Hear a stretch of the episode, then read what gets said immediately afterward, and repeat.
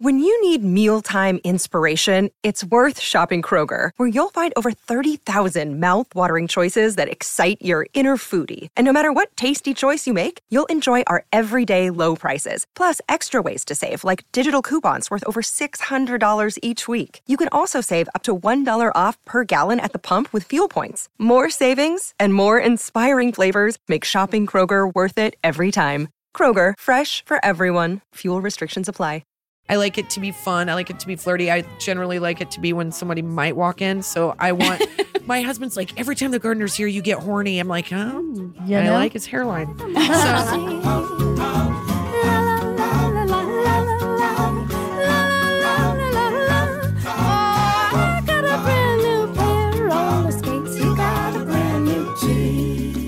make myself comfy. Make This is yourself so- comfortable. It's so fancy and so nice. Do you want me to take my shoes off? No, we're good. Oh, Okay. I, mm, I don't care about your shoes. boots are cute. Thank you. They're from Austin, Texas. My I husband love- bought So for me. Can I put this behind me? You can do I'm whatever you want. Short. Make yourself comfortable.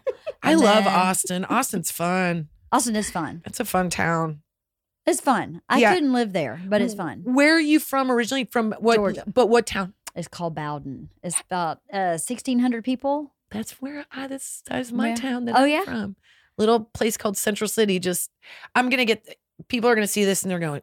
That population is not right. It's like 1675 or it's like 2200 now. or they're going to be like it's 2200 Yeah. they're going to get mad at me for saying like it wrong last angry comment we got was like, it's Yeah. 2200 and somebody's pregnant. So Yeah. It's like, it's funny nobody likes when i don't We're get it right on it. like it's somewhere between 1500 and 2200 people it's small Well, it Some sounds like small they had a town. big growth spurt to 22. i mean You know? you know it's been a good it's been a good they past got a couple- wine bar. they got a wine bar that's why there's been an bar. increase in the population yeah. Because it probably like my hometown, uh, there's just about three things to do. Yep. Fight fucking race. That's it. right?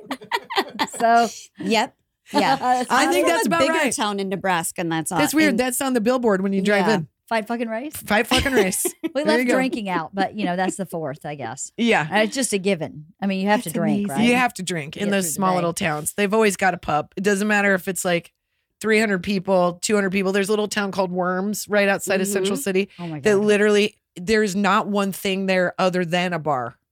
And you go and you can get like pickled pickled Okay, you feet. should do the Are You Garbage podcast. What's that? Oh, you don't know Are You Garbage? Wait. Well, I think the answer Oh. to that is yes. Yes, ma'am. Are You Garbage? They're awesome. It's two two guys in New York, and they ask you questions to find out basically if you're like white trash. Oh, oh and and I can it's tell you right now. fun. I'm going to tell you, we just would be at a toss up of who would win. I know. I almost shotgun this water because I I know, know, she no other way to use a can. She's like gets I'm like, confused when it's water. She's like, "What kind of bullshit is this? Is this Coors Light? It's, why am I well, drinking?" it, it is a familiar delivery system for those who grew up yeah, shotgunning. it's beer. comfortable. That's right. It is comfortable. I feel very charming Yes, when I have a can in my hand. delivery system. yeah, Are You Garbage is good. I would challenge you to beat me because I bet you can't. Okay. Is there I a don't point that. system? All right. Okay. Well, Let's see. So I grew up, and at the end of my street, uh, the intersection was called Bug Scuffle. Bug God, I cuffle. Well, that's Bug just damn charming. I know. Pretty cute. Um, let's see what else. Um, I drag raced in high school for money. All right, now we're getting beer somewhere. money, and the road I drag raced on was called Hog Liver Road. But see, but this all sounds like we're in Charlotte's Web. Ours is all the most boring. Like, Like worms. ours is like Worms, worms. yeah. Lone. You go to a party. You go to Lone Tree Days. You go to Wolbach Days. We go to the It's Czech very, Festival. very Czech heavy in Nebraska. Czech heavy? And Czechoslovakian? German. So we do. You have German days, Wolbach days, Czech days, all these little town festivals, and they like, you know, they block off the whole town, and then everyone's drunk. Literally, there's nine year olds that are like shooting fireball. I'm probably going to get in trouble for saying How that, but it's. God's honest truth. And then every year we have the fair, which is the biggest thing. Do you have a Uh-huh. fair? Nope. Do you County? do We have a county County fair. fair. We have a county like fair, yeah. Thirty minutes away. Yeah. Oh man, that was the biggest talk of the town. Yeah. Yeah. Go see somebody sell their pig, and then you go to a dance. Yes. I was in the beauty contest. I did not place at all, but I did win Miss Congeniality. Hello. That's better. You won it. You won Oh, Miss I was Miss Congeniality. Congeniality. That's the biggest yes. win you can get. You don't need I- a damn crown. It's because I, I think I smiled too big my whole life. Where I'm like, ha! You do have a great Ready? smile. You have a great Look at this smile. dress. Please I tell me. the title of your next book. I smile too big. I do. I always smile too big. I am really tooth obsessed, and you have perfect teeth. No. You And do. Um, partly it's because both my kids are in orthodontics right now, and which oh is man. yeah why we're gonna like why we're leasing also. But like your teeth are perfect. Did oh, you have braces? Oh yeah. I had like buck teeth, spaces everywhere. My bottom teeth were just a disaster. you wore your mm-hmm. retainer though. I did, and then I lost it, and then I just finished Invisalign about a year ago. I So this little can't- guy down here, my top teeth never moved. This little sucker on the bottom. It's, Yep. I call my horse teeth. It shows my age. Like you know how old a horse is, but when you Yep. check their teeth and you're looking at me and you're like, she's well into her forties. They call it long in the tooth. Right. You're I got a long tooth. Yeah. tooth. I that's why I'm obsessed with teeth because I have this one tooth that grew around another tooth. What? Yeah, I had you know Oh, Gen X parents who weren't. Wait, Yeah, your it's parents were. Gen X? How old are you? Oh no, we're No. Gen Oh, X. I was like No. going We're to say, boomer. hold on. You're you like could be you've my been- child. You're like you've lived a hard life. no, I was like, wait, are you like 25? no, What's Yeah, happening? We've just been out in LA. I said too that the wrong way. Yeah. Oh, How oh, no, old are we your have kids? Very boomer parents. Oh, mine are eight and ten.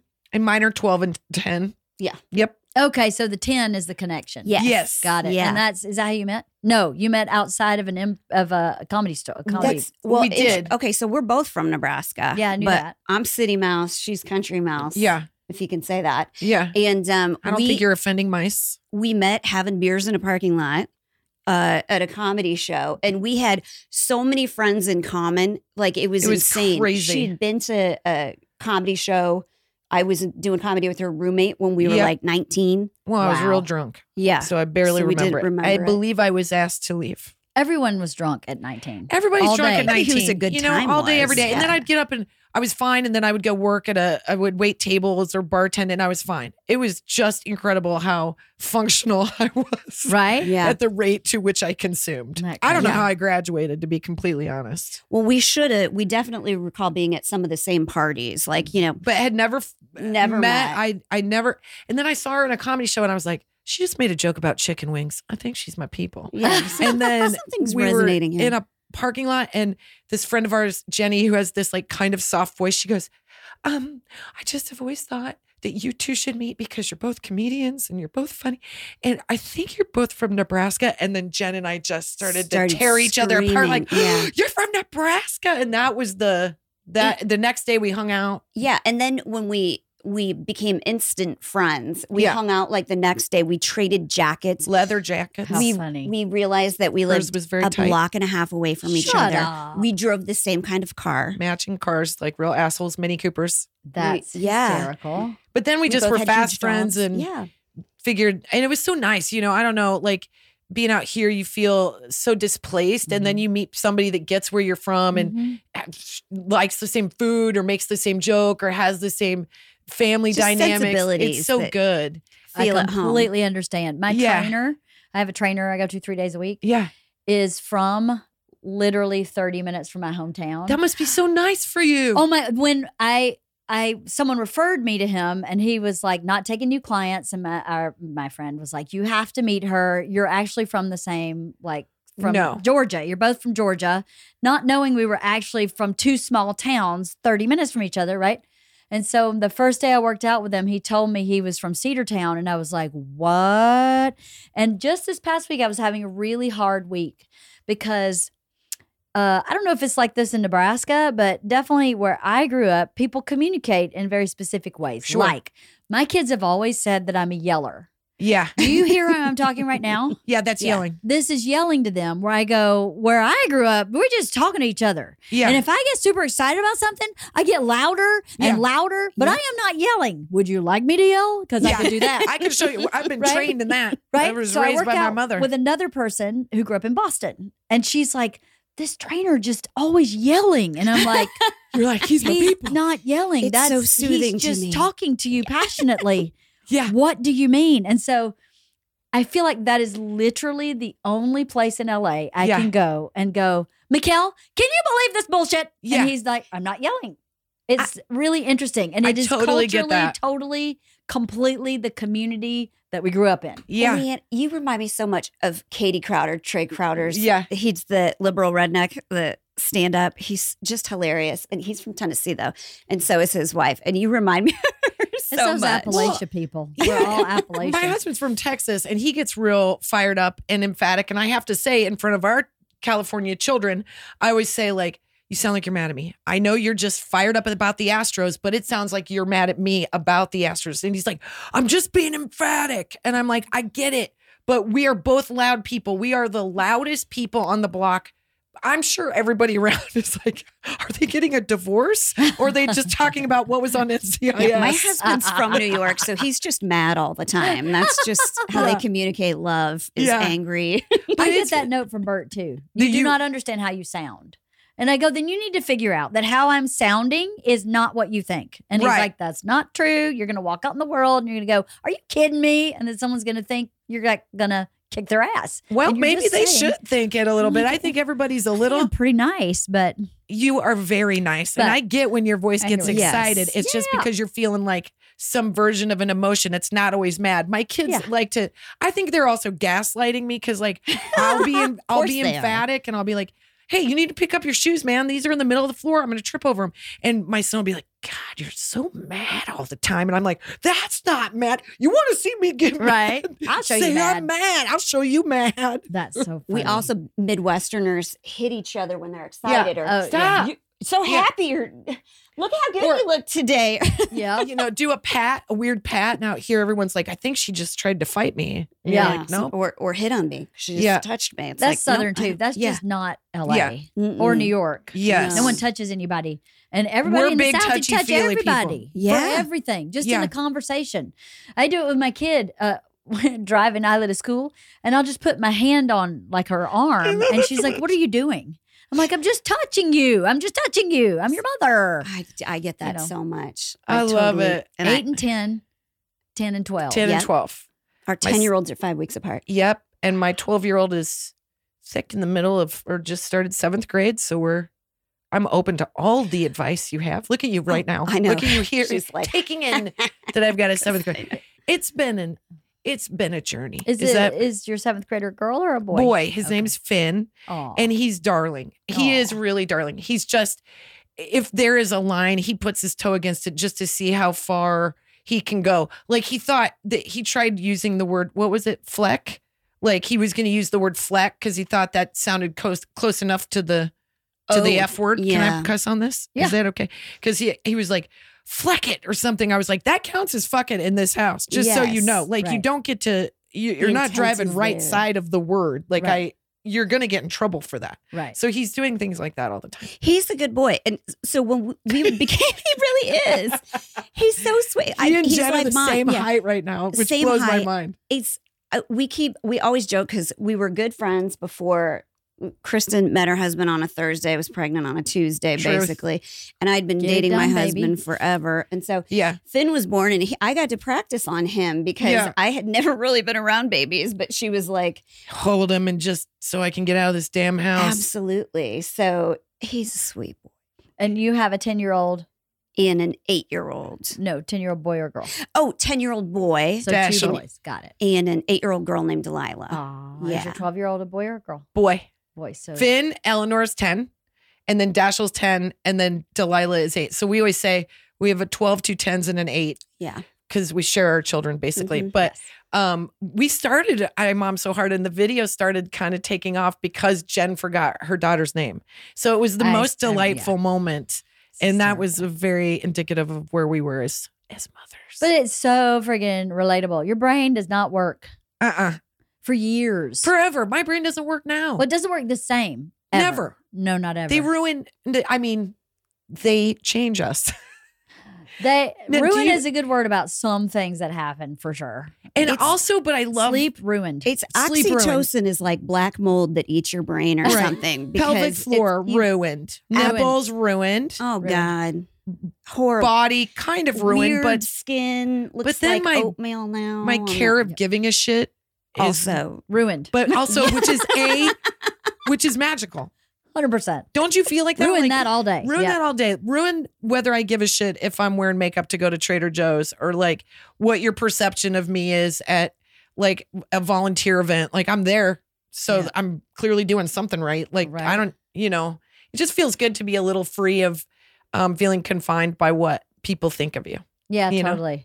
A lot of things in your adult life bring that. It's not just kids. It's No, getting sure. married. It's like being secure in what you do for a living.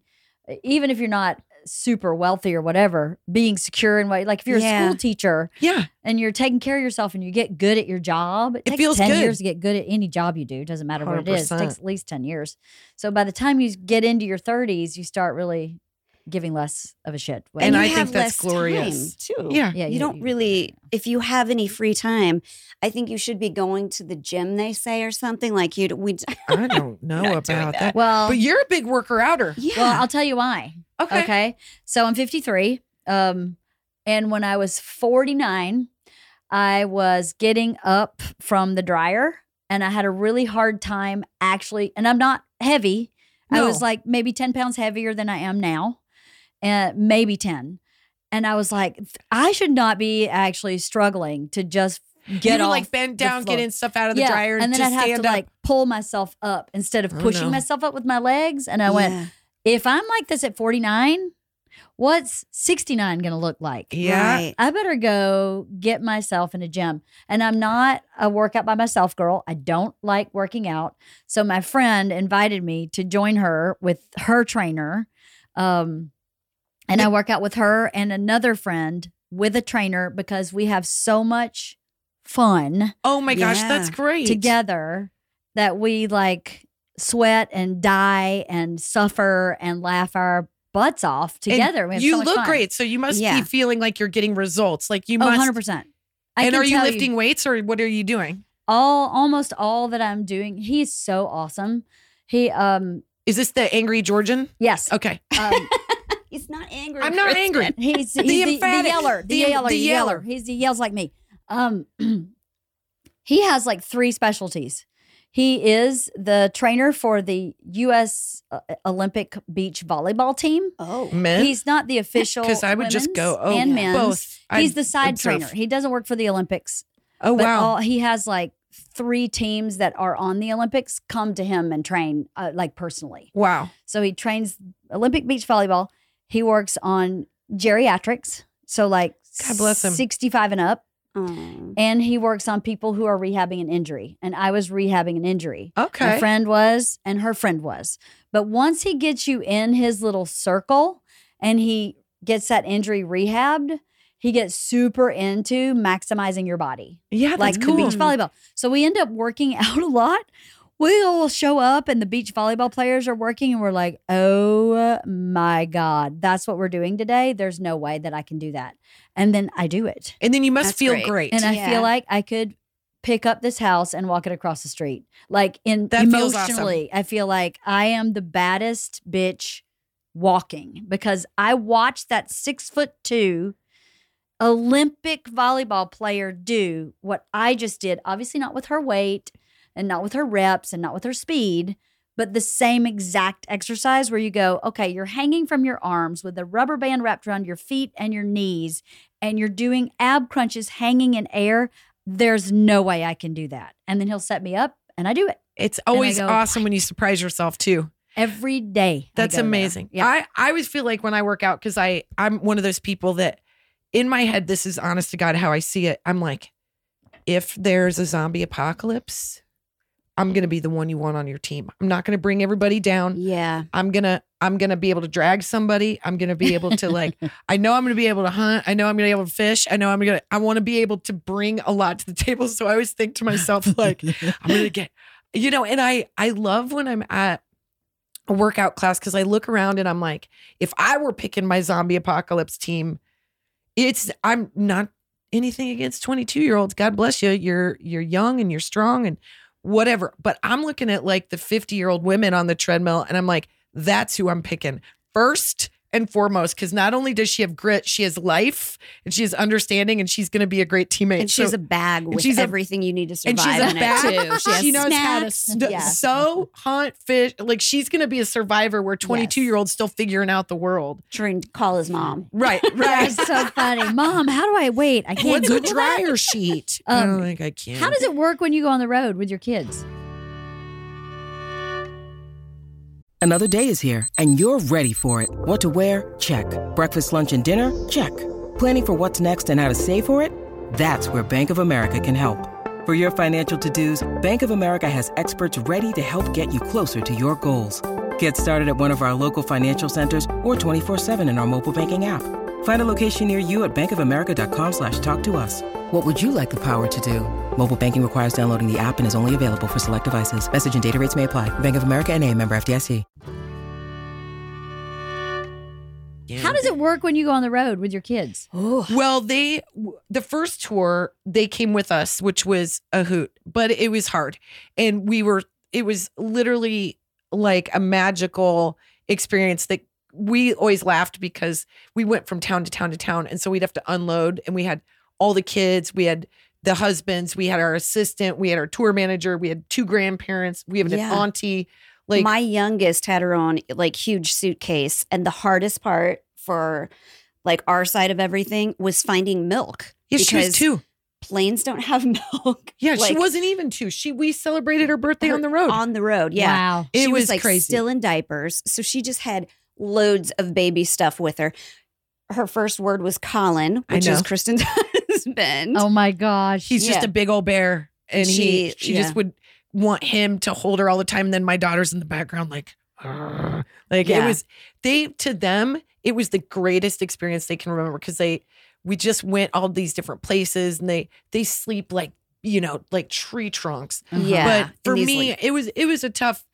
I mean, it was extraordinary and awesome and the most fun, but also really hard. You can imagine, you know, you deal with tour and and having your kids and being displaced and going to new hotels and going to it's all these factors that you just don't see coming at you that you're like, "Oh my god, I'm going to go play for 2000 people then right after this I got to go find Benadryl." You know, like you're just doing it's incredible. But so then as the tours we did our next tours, we kept the kids home. So now our husbands stay home with the kids and yes they're we're little- understanding yeah the kids can take care of themselves a little bit Yeah. better, better, now. Yeah, they're at the point where like they can make sure their own hair is combed. Mhm. And you, Kind of. obviously, men have a slightly lower bar for that kind of thing Yeah. than the moms do, and also, I mean, like when my we were out of town one time. My husband brought our daughter didn't even go to the elementary school, but he was dropping off our son, and one of the teachers braided her hair, and I was like, they think I'm an alcoholic there because they don't know what our life is. They just think I am not caring for these kids, you know. But funny. Yeah, It's and we would get like. I remember uh, Eleanor's kindergarten year, which was Dashiell's kindergarten year, is the year we were gone the most, yeah, and that just still like breaks Yeah. my heart. Like, like I'll see pictures of like their um one of their performances, or I missed Eleanor's dance recital, like big things like that. That I'm like, I was in Ohio on that one, Yeah. or I was. they're and going to hold it against us and Oh. bring it up in counseling. But I know, 'cause disagree. do. No, You do? You know why? Good. What an amazing example you're setting for them of following a dream and achieving what your heart and soul desires. And what better example can you set for your children than how to adult? Well, thank Right? you for that. I. I hope so, because you you know you you don't get that time back, and we know that, and it's precious, and you're like, like, am I doing the right thing? Like, and we did. We felt like we were so, and we still are. We're so grateful, Mhm. and we have such gratitude, and we're excited Mhm. about doing this thing. We still love it, and we Mhm. ha- have this wonderful friendship, and our families all get along, and it's it's magical. But we, you know, at the end of the day, we do love being moms, and when you miss something big, it just it hits it hits hard. Of course. It no, does. Not I didn't mean to discount No, no, it no. hit hard. But I think the flip side is this. I grew up with divorced parents. Oh, so wow. one parent couldn't make it to stuff. And what did show up from that parent was intention. Oh, isn't that Mm, right? interesting? I would have been there if I possibly could. They, your kids know that. Okay. They don't doubt that. I, I, it makes it less of a choice, or it did for me anyway, to say you chose to work instead of he was too far away. He lived so far away, my dad, that for him to actually get there, he couldn't have. it would have been too hard. So then you go, oh, okay, I get that. But when he did show up, he was a hundred percent there, all in for all you. in. I had everything. divorced parents, and they lived very close to And one they another, were- and they chose to not come to things. So well, notice I was only speaking about one parent. yeah, yeah. Yeah. The one parent got Yeah. that shit done. The other Yeah. parent, eh, not so much. Yeah. Yeah, it was a real mixed bag on But Jen's side. yeah, it's it's great because our parents, we always or our parents, our husbands, we always say they're not like the 1950s, 60s parents. They're not like, you know, having cocktails Only at night and reading the paper. Like they're both like so involved and like learned how to do our daughter's hair and stuff like that. They're really cool. Like we Yeah. married the right dudes Right. for doing this. Yeah. yeah. Cause you, I mean, you you have to have so much understanding for your Mhm. spouse being on the road, and you know, it's, Is that hard for you, or is that something? I mean, I know you've said before that you like it, but is it? Do you find because it's such a fun perspective for us? Is like, do you find that like when he comes back into town that there's a shift that you have to like, r- like a reintroduction of sorts? Oh, we call it reentry. okay, great. That's so do we. what we call it. So we. So, So- do we. Much like you, I have, we had three other families that we all co parented our urban family. Yeah. We, we called ourselves the campers because the first time we went somewhere together, we went camping. Oh, how nice. So the, we have campers and camper kids, and all the camper kids are like cousins. There's eight camper kids. yeah, we have we that have too. two two that are sophomores in high school, four that are seniors in high school, and two that are sophomores in college. Wow. So we have two on the uh, low and high, and four Yeah. in the middle. So the four in the middle are obviously how we all became friends because all four of them were the same age. It was all started in first grade. Mm. So one of the other families is my friend Sandy, who's on here a lot. Her husband is a really big movie producer and is gone for months at a time. Yeah. My husband's gone for months at a time. So she and I called each other wife Oh, and that's- would take turns making dinner. and That's nice. Picking up and Yeah. dropping off and running homework and running. And we'd always be like, Your kids into tennis? Perfect. Mine too. Same lesson. They go to the same drop school? off. Went to the same school. Oh, that's all the way till that's middle a, school. They separate. We all started separating in middle school. sure. Yeah. But we kept a lot of the co- Sandy and I kept a lot of the co-parenting because our spouses, who we love and adore, Right. are gone, and because she also has reentry at her house. Yep. And for people who don't live that life, it uh, for most people you'd be like, there's no way that this is a happy relationship because Right. for that like 12 to 36 hours, depending on how long Bert's been gone, it looks like shit. It's like a shit show where Yeah. everyone is the apple cart has been overturned, stomped on, broken, thrown down the hill, and gone. Good luck. Is that right when he comes home? right? or is it- does it take a little time to simmer? get- nope. Because we're right out of the gates. I'm, but we're not Shows up gone months. We're way. gone. We have like rules, and we don't we don't tour as much as.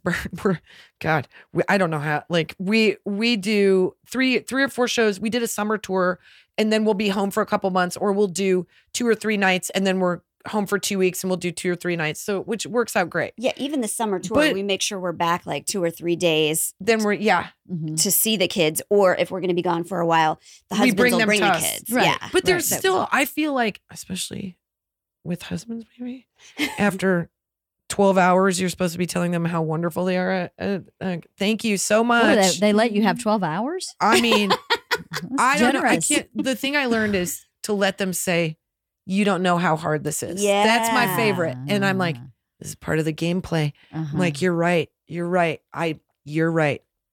I've never but- done this ever. Re- yeah, Yeah. re-entry is a tricky thing, man. And then you come in and you know if the house like it sounds terrible, but you're like you see this disruption in this thing that you have a certain standard for, and then you have to let that go so that it's copacetic. And then you come back and you're like, can you brush your hair? You can't see. She's wearing a Big Johnson t-shirt. Can you I'm do saying. something bit like, like, even if you're on your own, you're expected to like thrive as the mom. yes. But like the dad can just Gets survive, loose. and he gets an A plus for that. yeah. It's true. It's a very difficult s- double standard. But Yeah. yeah. that reentry piece is very disruptive to everybody that lives in my house, Yeah. and including Bert, by the way. Yeah. Like I have compassion for him because I've said this many times to our kids. I always prep. I mean, they're old enough now that I don't have to do that. But when they were younger, I'd be like, "Okay, Dad's coming home today. Reentry. Like everybody, just oh, get yeah. your Oh, God head bless you. You're straight. so that's so we got to head get straight. I compassion. You're- I know. reentry. And then I knew Bert had spent four or five days minimum with adoration, right. with assistant, with eating what he wants, doing what he wants, sleeping how long he wants. Everything was 100% on his terms and how difficult it was for him to step back into a world with softball practice Yeah. and pickup and piano and the i have one person who cleans my house one day a week and he comes at 9 a.m and bert wants to sleep Yeah. and he's pissed and and i have to i cho- i don't have to i chose to see him from his perspective and That's what sweet. that looks That's like when he You're a very evolved person. I know. But because it's not just about my experience. And if it's just about my experience, then I'm teaching my children to be selfish You are. I have to teach them to be compassionate yeah. as well as selfish, as well as generous. There's parts where I go, this sucks for me, but let me tell you how this sucks for dad. I'm going to tell you, I'm going to take this soundbite. Can you guys send that to me, please? Yeah. And just And I'm going to show that to my husband. And I'm going to say, Has it ever occurred to you to think about this? Well, I was going to say that we do like the reason we spend like four days out and come back is you s- you have mom guilt no matter what you're Of doing, course. even though we're like out. It's the best case scenario. providing for our families. Yeah, we're we're not complaining about it, but we miss stuff and we feel bad. Like Sure. you do, and even though like sure you're out having drinks and partying and But there are other jobs that people may not think about. We always say that too. Uh, uh, flight attendants. Pharmaceutical Sure. rep, Yeah. doctors, like all these other things. Like you're missing out on stuff if you're somebody who is um in a career space or like even I would argue to say that there's that ache that you're missing out on your life if you're a mom who is focusing solely on keeping the house and staying at home. And like this notion that a stay-at-home mom works less than a mom that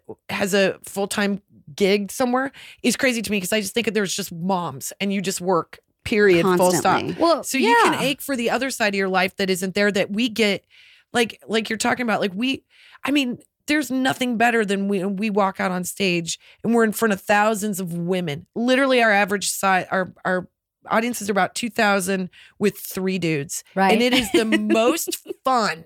It's the most magical fun and so female like it's just it's what women do together that is so great where they're just like they can't out compliment you. They just Yeah. everybody wants to like hug and hold hands and scream and get rowdy and have too many drinks and be saucy and we get to be a part of that. That's so fun. But you're right you come back in to the world and then you feel this eh, like where you're back into a different part of your brain and it is an adjustment. I think for us we're used to it and we can do it pretty quick. Yeah. I have- think women do adjust a little easier. uh, Yeah. just in their makeup. You know, if you think about, oops uh, well, if I think about Bert as a person, Yeah. he doesn't do well with change in general. right Um, he doesn't do well with multitasking. Women, Women women, do this thing called like webbing in their brain. yeah. and men are just very linear and Mhm. that's Yep. just like that's like a scientific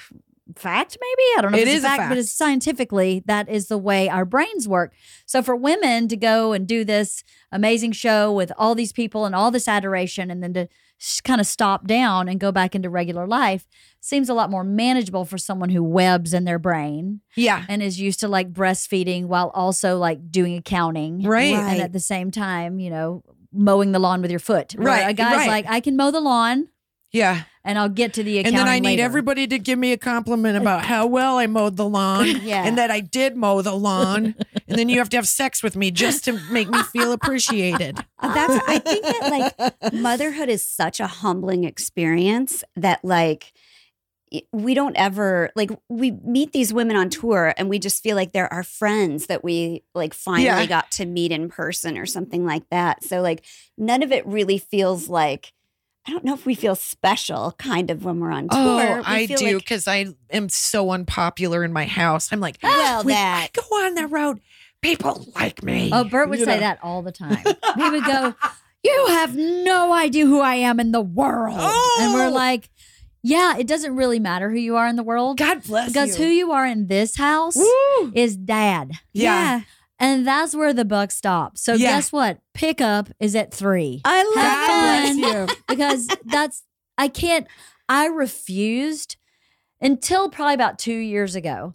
I just refused to buy into that Good. that um that script he kept saying in his brain, you don't know who you have no idea how big I am in this world because it doesn't matter to my kids. You're that world. No one Yeah. you may as well go to the bank as far as they're concerned and work at the bank. Yeah. You may as well be a checkout person at Trader Joe's. Yeah, And that's the way it's supposed to be. it is. You're supposed to just be a dad. Kids are You know, the you're be- universal equalizer. They like bring Yeah. everybody down. We all work for our kids. we at the all end of the do. day. We were on Kelly Clarkson, which we thought was the coolest thing for us. Like we were, we got to be on there a few times. I don't think I ever ever made it onto the show without feeling like I was, going to crap my pants because I was so nervous. Yeah. And she's so awesome and she's so disarming and she's everything you want her to be. And she, you know, arguably has the greatest voice ever. Uh huh. And she literally told us that her kids scream at her to stop singing in her car.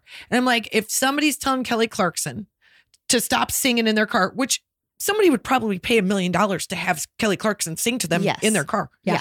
Then we are all just need to take a note because Yeah. that is exactly how it's supposed to be. And I think it's lovely that you remind them. And as an outsider, we love, you know, that Bert, you know, he you go on TikTok and you look up a recipe for a burrito, or you go look up how to like mend a pair of pants, and somehow Bert comes onto your FYP. like those guys, they are. It's incredible. So I have been watching, and he's talked about it you a couple times, and I'm like, he is so madly in love with you, Yeah, he is. but he is, but he is so he is he, He is, is. successful in who he is because he's got you That's Yeah. true. bringing him down how long to earth a little bit. This year's 20 years. Get out. We're How- together 22 and a half. Something Where'd like you meet? We met here. We met bowling.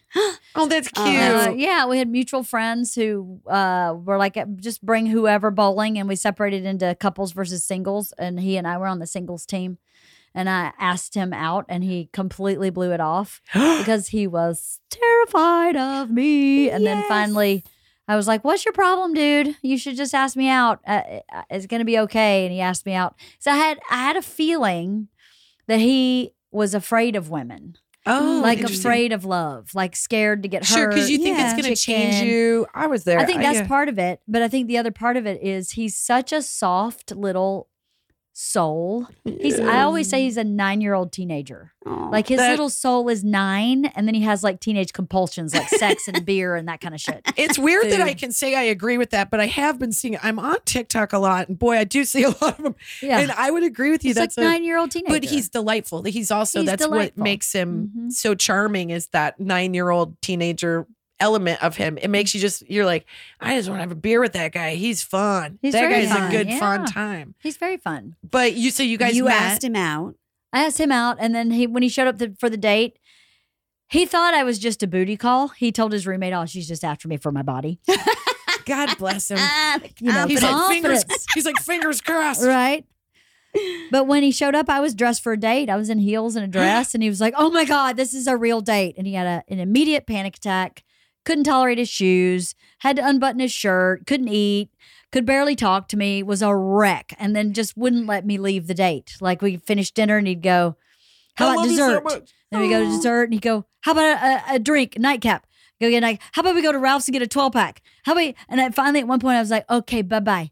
Like, "Uh, good night, mwah, mwah, love ya, bye bye. And he called me at like nine the next morning. What are you Oh doing tonight? Oh my god. Next day, what are you doing tonight? Aw. Next day, what are you doing tonight? And I went, "Oh, this guy doesn't know how to play games. No, he's Like he doesn't know. That's know why how." he's scared in the Nine beginning, Year you old know? yeah. teenager. He had no he just clue. fell in love Which I right away, kinda though. love. He did. Well, apparently we'd met like three times before that, and I have no memory of it. Oh, so my he already God. maybe was like, That- "Who's that cute girl?" I met my husband's like that. He's, you know, he's a funny guy, but he's like a real, like, soft, sensitive person. And we met at the Venice Dog Park Uh huh. um, years ago, and um, we were the only people not shooting up in the dog park. You know, Yeah. I don't know if you've ever been there, but it's Venice a, Dog it's Park is a real place. fun time.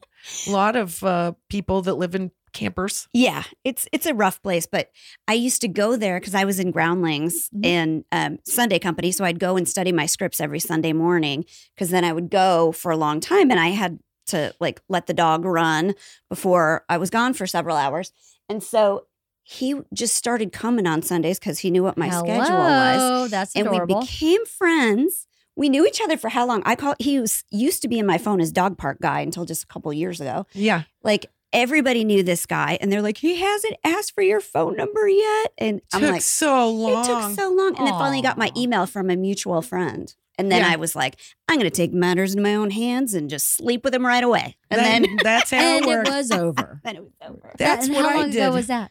Um, it's 15 years now. yeah, Aw, Yeah. yeah. That's awesome. Yeah. That's so cool. How about you? How'd you I so I was teaching uh high school at a school that's like I I don't know what they call them in Georgia, but out here it's like alternative education or continuation school. Like tough kids that came from all walks of life had to go to my school because they got kicked out of public school for being for getting in trouble. So all my kids were either like on probation Last chance, kind of. yeah, the Yeah. last chance for sure. Like I would call the probation officer before I would call the parents because I was like, that's the yeah. So it was tough, but I was like, man, these guys are funny. I want to put on a comedy show, and I don't want it to be at their the shitty school because we were so underfunded. The school gymnasium was called a gymnatorium, and it, it Mhm. looked like every like if you say Orange is the New Black, you look at like the Commons area. That's what it looked like. I'm like, I'm Mm. not doing a show in here. I want them to feel good. So um this new theater in Santa Monica called the West Side Comedy Theater had just opened and uh I I was like, well, I've been an improviser for a while and I know in the improv space I am a strong 8.5. So I'm to go down there and I'm to 8.5. bat my lashes 18. and I'm to get this theater space. And um, I went down to the theater and I walked in and there was this beefy guy that um, tall beard, sound familiar? Like Yep. a, uh, a burly man on a on a ladder changing lights, wearing a tool belt, and I was like, and I was like, fuck, he's hot. Shit, I should have done more to myself. like, oh, my 8.5 doesn't measure up. And so then I was so nervous and dorky. And but I said, I want to do this teaching program. I want to bring the kids to your theater. And he was like, Well, we have this COPE program where I would come in and help. And I was like, Yep. And then so we taught together, and I was so in love with him. I was so crazy about him. And he was such a eh, he did not pick up on what I, I was putting down such uncool things. I would say the uncoolest shit. I would bring him food. I was like, I am here for you, whatever. And every time that he would come to the school, I would get dressed up. And my kids, my students would go, Yo, yo, Miss Hensley, is is Colin come to the school today? And I'm like, Why? What do you mean? And they were like, It's the only time you brush your hair. And I'm like, Shut up. Did he say something? But he's not noticing. You don't know what you're yeah, talking you don't know what about. you're talking about. Why is he here? Or Right. do you think there's something there? So we finally um he went away to do this gig. He was touring with um he would tour colleges and he was doing something like that and came back and and I was like, I don't know how much more clear I have to be, but we are in love. and then we went out and he had way too many drinks because he was so nervous. Yeah. And then he got so drunk, and I'm like, well, I'm not sleeping with you now. Cause like that just, I have been around the block. I'm not doing that. So then I slept with him the next day. And then, Thank um, God you waited and then that I long. was like, She's Jen always says. I was like radio silence. Like she didn't hear from like- me. And then I was like, I really love this guy. And if you don't like him, I'm going to be so mad.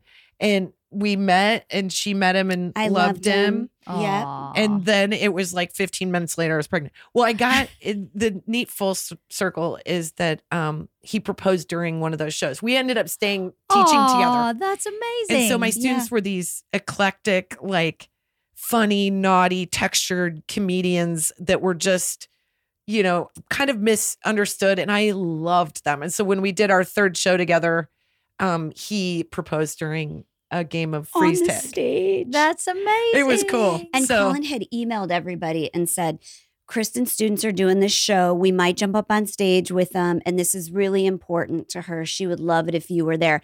And my husband goes, Well, he wasn't my husband at the time. He was my long, long, long, long, term boyfriend. And he goes, I think he's going to propose. We need to make sure that we're there.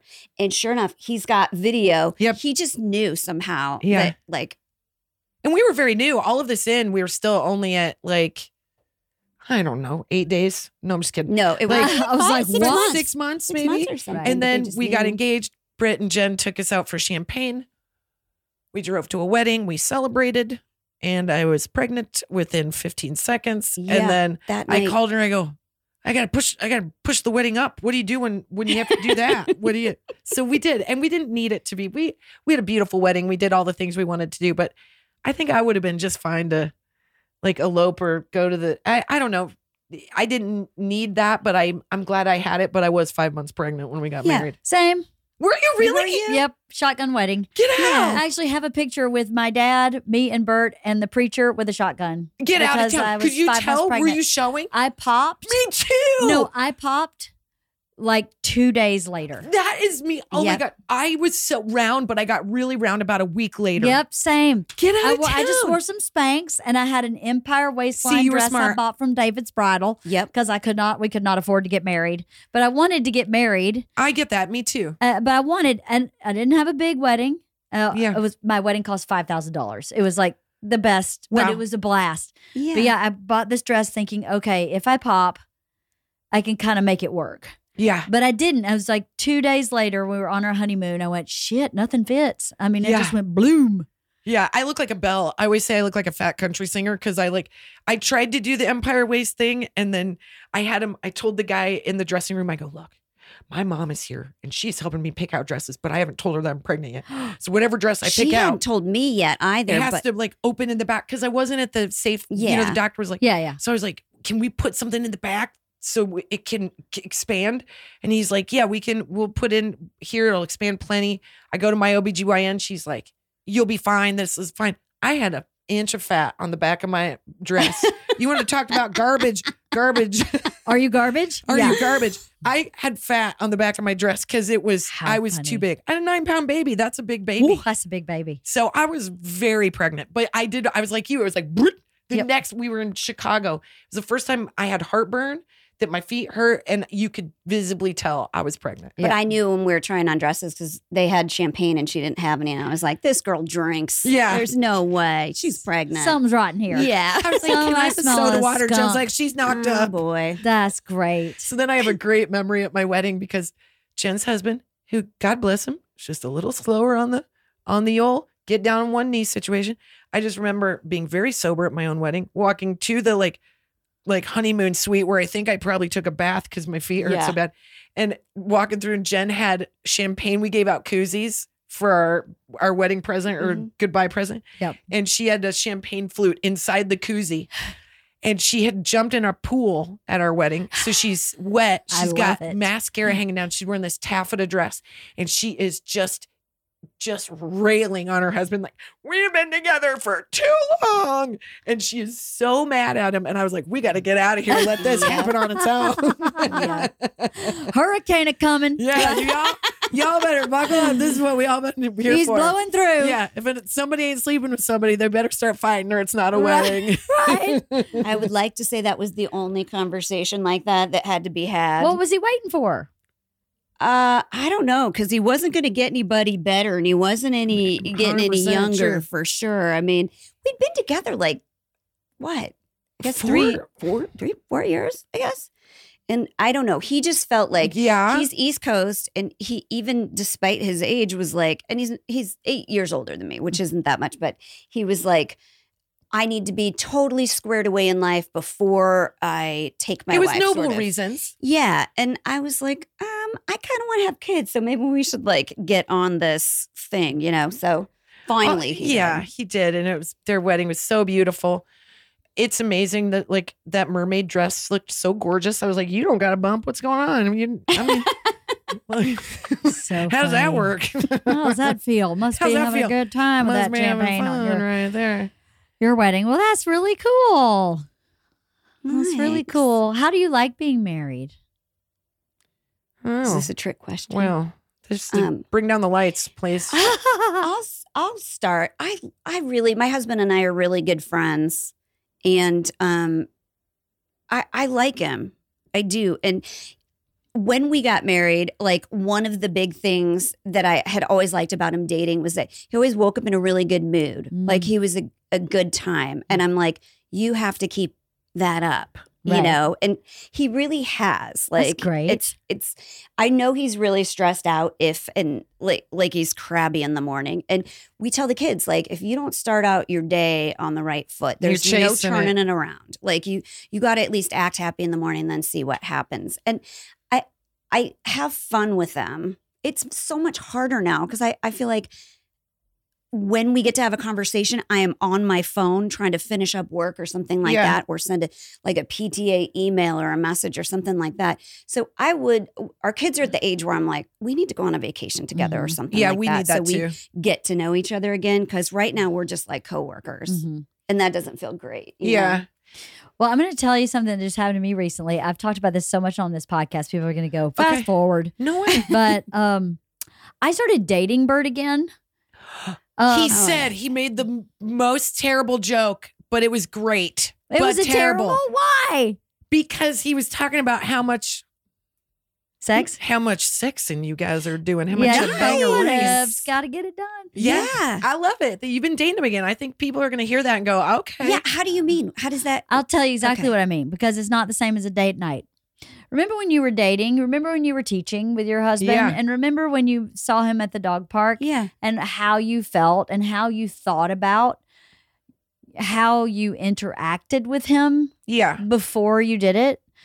Uh simple things like you know, you get into rote behavior when you're Sure. Married for a long time, when you have kids and you're in the thick of it, and there's homework and drop off and soccer, and you know, it's like a business uh, relationship Yeah. sometimes. Yeah. Well, I wasn't like that when we were dating. When we were dating, I was like, oh, look who's up this morning. You're so cute in the morning. You're just the most adorable, precious thing ever. And so I just rephrased how I took in Bert. And then I also started thinking, you know, when we were dating, we would plan a date Yeah. not just like, hey, let's go to the, you know, get tacos at our favorite taco restaurant. Great. We're both just dressed in sweats because we're tired. And we go eat and we go home. And that's our quote date night. Yeah. And we would, and you talk about the kids the whole and we time. talk you're about the kids the whole time. Yeah. and sometimes we would elevate that. We'd go to a little bit nicer restaurant, you know, but we always talk about the kids. So I've just like, no, let's, let's go see concerts. Let's go see an art Cool. exhibit. Let's, let's go out of town. Let's have a staycation. Let's rent a room at the Four Seasons in uh, Woodland Well, Hills. Hey, wow. And and guess what? You're you're like in a vacation and you're just uh, 30 minutes away from your kids. Yeah. And you know, the perfect the, his favorite one is he had to work in Hollywood and I was going to meet him over there just for a date night. And when I was on my way, I was like, "How about you just get a room?" And he was like, yeah. "Let's do it." My but pants. It, it totally recalibrated almost Because you're being flirty and, everything and in our life. that must be so. You, that's really. I hope you talk about it in every podcast because I think married people often feel like I know I feel sometimes I'm like, am I stuck or did I? I'm. I love my. oh no. I felt that way too. I know exactly also, what you sometimes I'm, I'm like, is he the? Did I pick the wrong person? Uh, Not because I really think that, but because you get tired of. You're like, how could I have been so wrong? Like in the beginning, we never disagreed, and now I want to disagree with you just because I need. I I'm so used to fighting. Like Right. we we're a, we're a hot headed couple. Like Mhm. we we fight hard, we love hard, we we yell when we're happy, we yell when we're mad. Like I think They're a lot alike. I we're know a lot alike. she cringes when I say that, but they they both are like they're big personalities. They're Yeah. like Right. extra Irish. Can you be Yeah. that? Uh, double the Irish, double the fun. double the Irish, double the fun. It's uh, I know. I'm like everyone's gonna think we're like we we make the joke that we got called in to the police for having an agreement yeah. because we're so loud. That's but so I think funny. like um you, I think that's really smart that you're doing that because I uh, do that. it, it's a good exercise on just being thoughtful and aware of the other person. And like you just said, you're that kind of person. It seems like you're somebody that goes, Oh, he's re entering this dynamic. We need to think about what he needs, which it's really easy just to think about what you need. But you also need to see the other person giving a shit about what you need to in Well, when order you to were- do it. when I was dating, even though I've I've always been sort of not good at that, but that has always been part of my process. Is like, oh, but what's going on for you? Right. So if I can understand what's going on for you, I can take things less personally, less seriously, less dramatically. So I'm actually Yeah. helping myself by trying to see what's going on for you because it makes me feel better about what's going on for me. right. So I've always been that way. I think you're like that. I- I do. I have social anxiety, and so I Mm. learned a long time ago to ask people questions about themselves. And, Yeah. and it's it always just I leads just- to more interesting conversations. 100%. anyways. Yeah. and Yeah. you see where you're connected and what you have yeah. in common. And you learn. And learning is a big part of life. I was gonna just ask you another question about that. So you seem so like self-aware, like you've done a lot of introspection and like self-work. Uh-huh. So does Bert do the same? Or Yes. he does? Oh, that's Mhm. great. Okay. Yeah, he's pretty amazing about that. He's not um he's he's very self-correcting and he is very introspective. But he also has anxiety disorders and sometimes when he gets into a real triggered anxiety piece, the only perspective that exists is the one that's causing him anxiety. Mm. So I don't have any of that. I feel like you just described me. So like, wait, who are we talking about? And I also have a, a beard at times, so it's fine. Leanne Kreischer, PhD. Yeah, No, it really is. It's Yeah. I'm sitting here like, oh man, that's exactly how I view the world. Like when you're in it, you can't you can't see anybody's perspective because you don't feel safe. You only have That's what you right. think you can trust That's your right. own. The hardest thing you'll ever do is when you're spinning is to trust what somebody else from the outside has to tell you. And you can only do that if it's the person on the outside is somebody you completely trust. yeah. And Otherwise, the you other feel piece of lost. that is the person on the other side of it has to be the type of person that understands that what's happening over here is actually not reality. right. Not to discount your feelings. Sure. Your feelings are absolutely happening. You are 100%. Bert had a colonoscopy Monday. Not my most favorite Monday. Right. He was picking fights with me about literally like navel lint. And I was like, dude, I don't have any. I don't know where Yeah. to get any. I don't even know. I have no idea what this navel lint is, is but clearly it's my fault. yeah. And at a certain point, you just have to, as that other person, go, this has nothing to do with me. Nothing whatsoever. This is an anxiety attack. And tomorrow, we can get this all worked out. Yeah. But right now, whatever you, you need me to say, I'm sorry, I'm sorry. I'm sorry you have navel I lint. That's not my I fault. No idea what's happening here, but I love you. I'm sorry. And then when it all dissipates, You think he was just scared? go back. What's that? You think he was just scared of the oh, do I think he was just scared? Oh, he's scared. He's uh, it's a huge trigger for him is anything medical. oh, Ah, But see, I, know that one too. flight is a trigger. Uh, airline travel is a big trigger. Trigger. Um, uh, feeling left out of something that is really big in his mind is a trigger. Anything medical is a big trigger for him. Is this You're the sounding same familiar? person. Put your shirt on, Kristin. You're- the So, machine. yeah. but he so I'll ask that. We're the same person at this point. Yeah. Because I so does he have ADHD? He's never been diagnosed with that. We know that he has an anxiety disorder, um, for sure. Um, Her brain's always going like really fast and mine's like a fixating Mhm. one, but those sound like really similar. Yeah, we just have similar personalities, I think, too. But I think that when you are somebody that I know for me, if I'm scared of something, I can get mean. I can get Mhm. snarly at somebody Mhm. else because I'm like, I need to change this emotion because the real one I have makes me kind of want to start crying. So I'm gonna just pick a fight Mm-hmm. so I can have a Just different protect feeling. yourself. Yeah. It's, it's fight or flight. It's What happens when you have a panic attack is your brain chemically doesn't know if a bear is really chasing you or not. So your chemical brain goes, it's definitely a bear, 100% a bear. There's definitely a bear, there's a bear, a bear, a bear. So that you have to learn that an adaptive behavior where you can trust yourself to assess the situation and see what's really going on. But that is a habit that's really hard. that has to be formed and worked on. It, it- you most people can't really do it without professional help. We're Yeah. gonna move in and start working on these things with you, Leanne, because I want to work out with the crazy Georgian. Oh, he's the best. I want to have you. You need. You know what you need to do. Huh. You. We need to do like a girls like three day getaway Yeah. where you bring a bunch of women together and you just like talk us into being better people. And Yeah. then we have Yeah. drinks at night and I'm not the best food. person on the planet. I make tons of mistakes. I'm too too direct. That's how I'm you so direct sometimes No, that people like are off you're put by it.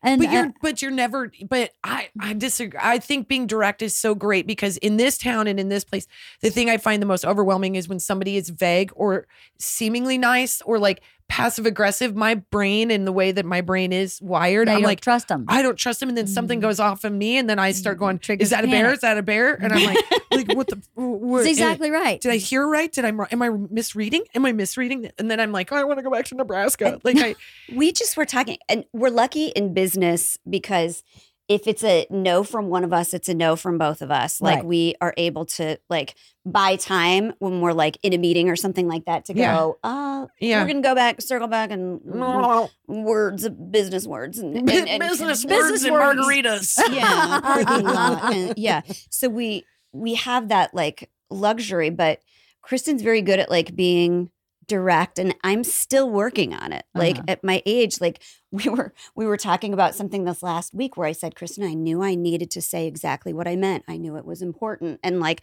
that is a thought that I have to have and Mm-hmm. force myself to do. Because otherwise I'm like, oh, I'll just I'll be polite and deal with Yeah. it later. I'm always then- like, I'm just gonna say the thing. I'm just Yeah. gonna say the thing. Your mole is distracting. No, I'm just kidding. I'm kidding. I, but I, I am somebody that if I, I feel like if you, if you have a feeling about me and I wasn't direct about how, it's like you said, you take on information because you assess how this person is feeling so that you can assess where you're at and all of that. I always just am try to be direct because I never want to have anybody misread me. Right. yeah. So I just say like, you know, oh, I'm in a bad mood. Yesterday I got bumped in with my car and I was mad. Mm. And at the end of the day, I was mad that I was wearing a dress when it happened. And Jen was like, You are unhinged. And I was like, Right now I am. just the, But the I just need to she have- was like, "Well, I couldn't really I get couldn't mad mad in a because I was wearing a dress. Just-. I need like And then I was like, now I need to say mean things about people. So let me just go. And she's like, go ahead. And I was like, said all the mean things. And now today I'm like, I'm not a mean person. I was just Regret. regret. Yeah. Can I walk back the two out of five? Because the other three were right. they weren't that bad. Yeah. Yeah.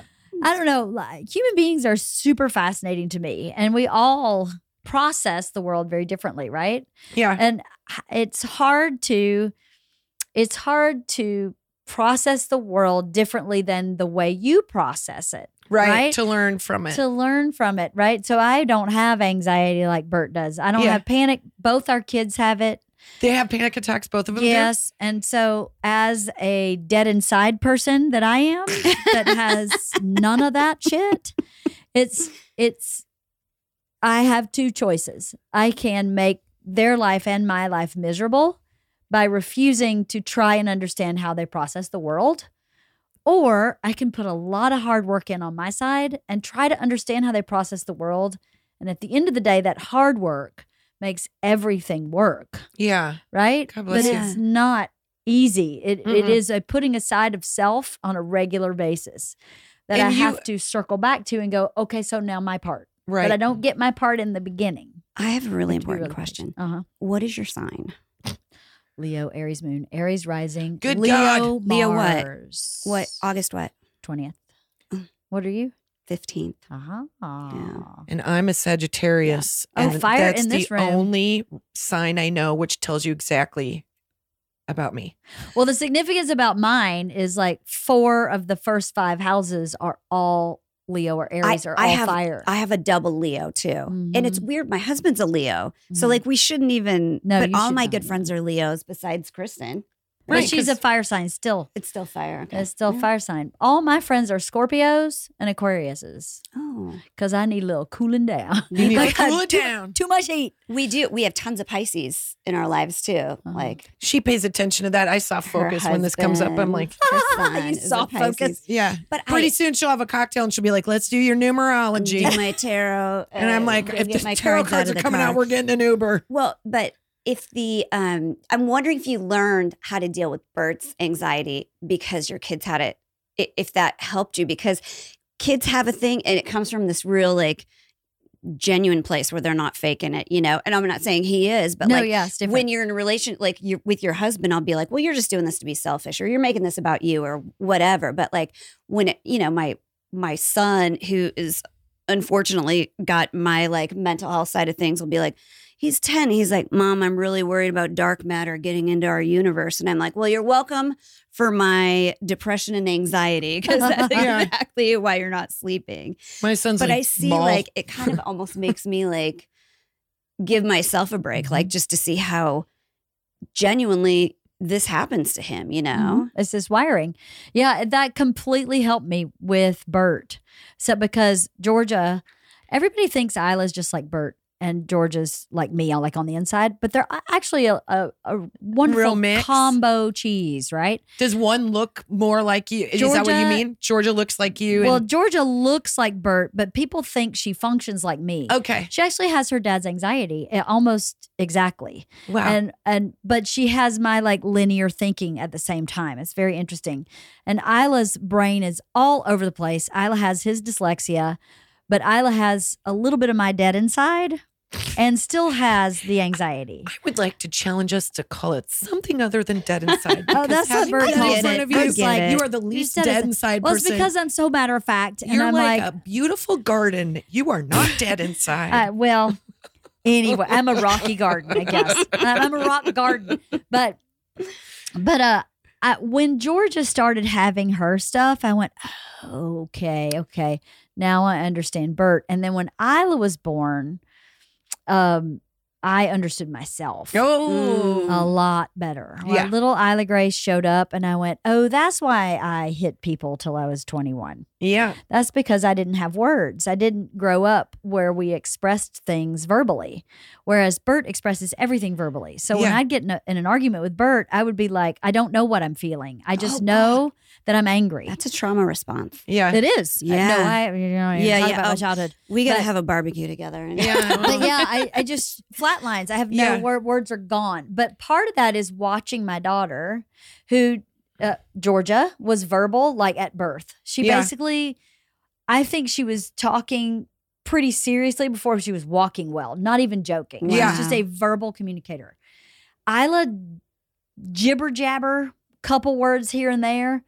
But she would throw things. She would hit you. Mm. She'd put shit in her mouth. She would uh, climb all over the couch and jump off. She climbed out of her crib at 18 months. She walked at nine and a half months. Wow, that's She wow. climbed, shinnied up over the baby gates. She was all physical. So the way that she communicated with the world was not verbal. Right. And I didn't know that I was that way until I had that child. And I went, Right. I have pictures. My dad took a picture of me. He came home from work one day and I was on top of the refrigerator and I was still in diapers. Well, meanwhile, you're doing these really hard workouts with this trainer exactly. where you're getting all of this like p- feedback Mhm. from being physical. You probably just didn't, you had to discover this stuff about yourself. Were you athletic when you were in high school?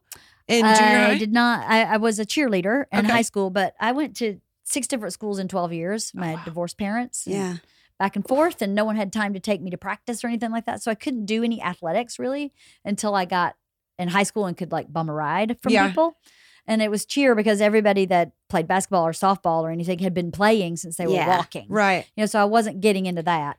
But Would you um, say you are though based just on what you know now about the way you work out and what you're yes, willing I am to an athlete. Okay. Yes, There I should go. have played sports my entire childhood. I was super active. Yeah. I was always I lived with my dad in the summers and I was always in the woods climbing trees, building stuff, catching like snakes and stuff.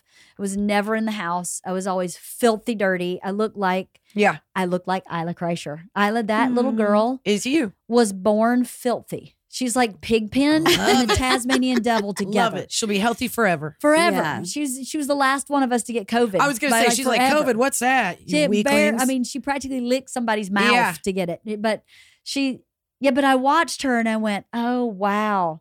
Okay. But I had a different parent than I am to her, Mm. Right. where I approached parenting like, who are you? Yeah. And let me grow Don't that. fall into line. Like, I wasn't given that opportunity. Yeah. I had to be this. And Yeah. I didn't want to be that and refused to be that. And it caused all kinds of problems that I had Yeah. to unravel, which is why I'm so introspective because I've been Yeah. in therapy forever, because I had to unravel a lot of that trauma that caused the trauma response of flatlining in my brain. yeah. So I don't flatline anymore. I definitely have words for expressing myself. But watching Ila, I went, okay, uh, now I know why this is hard for me. Uh, one of the reasons, you know, and now I know why it's easy for Georgia. Bert can tell you at any minute of any day exactly what he's feeling and why and the context and Yeah. what's happening and how that affects you and how that affects someone Yeah. else and Yeah. where we're going to do and what we're That's, not. I rely on her words sometimes Well, because I she'll, don't. she'll for go, Bert. I don't know how I feel about that. I'm like, what do you mean you don't? I've, I've You're had 14 off. Feelings called in seven minutes. yeah. Like, I'm Same.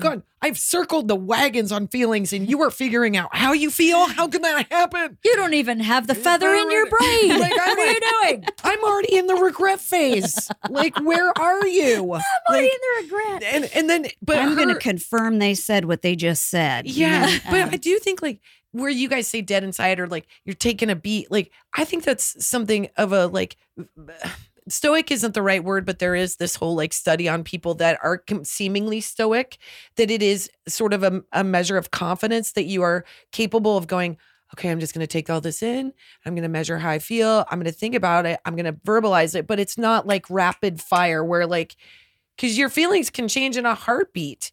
How you think about someone one day can 100% change the next day. Mhm. And so like I think if you have um emotional awareness, you're you do there's less fallout with people that are like that. Well, God, it's, don't it's I a know. different type of emotional and I think maturity. that's who she is. And you Right. you you're seemingly the same way. Well, Bert and I joke there's a Bert and a LeeAnn in every successful relationship. So who are you?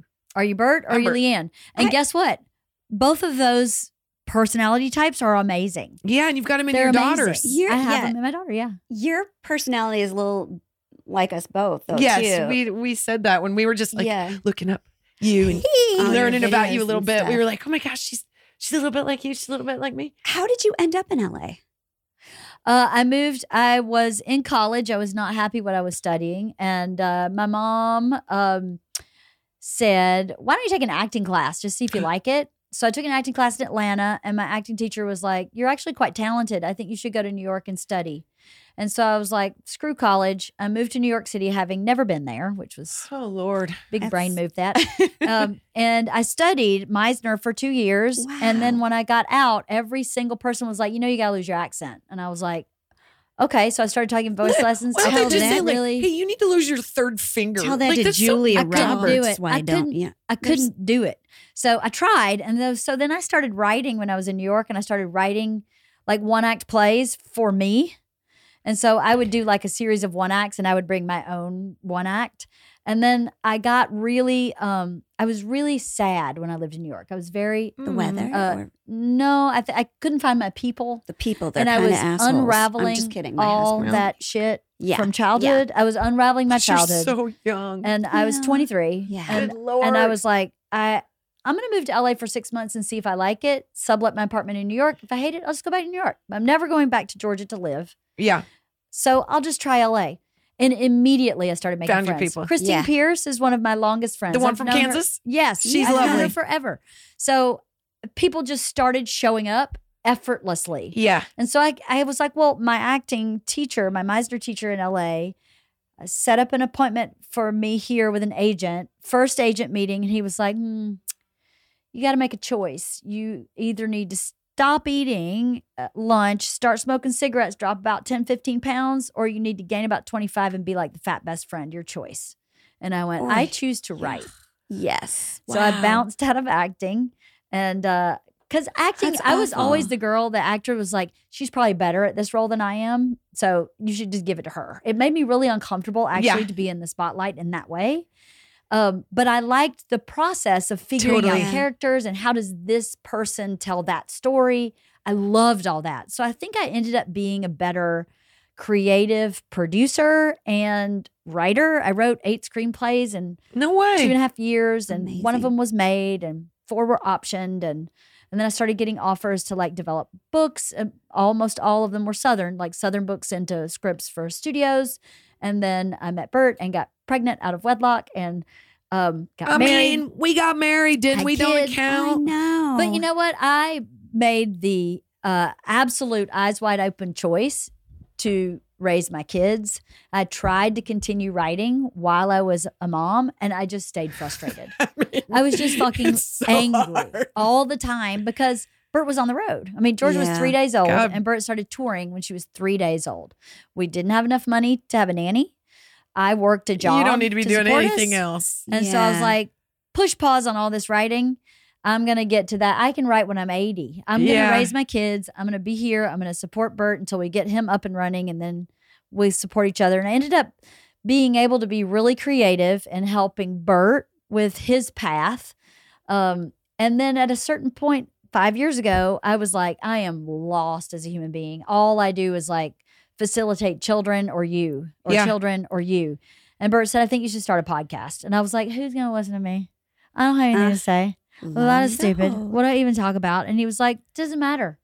And five years ago, podcasting was not what it was today. There were not that many podcasts Yeah. that would be in my category, right? Right, not right. really. There's some, but not a whole lot. And so I was like, you know what I want? I want, I have the best friends ever. And I just want anybody that listens to feel like they're one of my friends. Yeah. And then they're in the room with me and Sandy and Kathy and Kirsten and Jeannie and all these great friends that I have.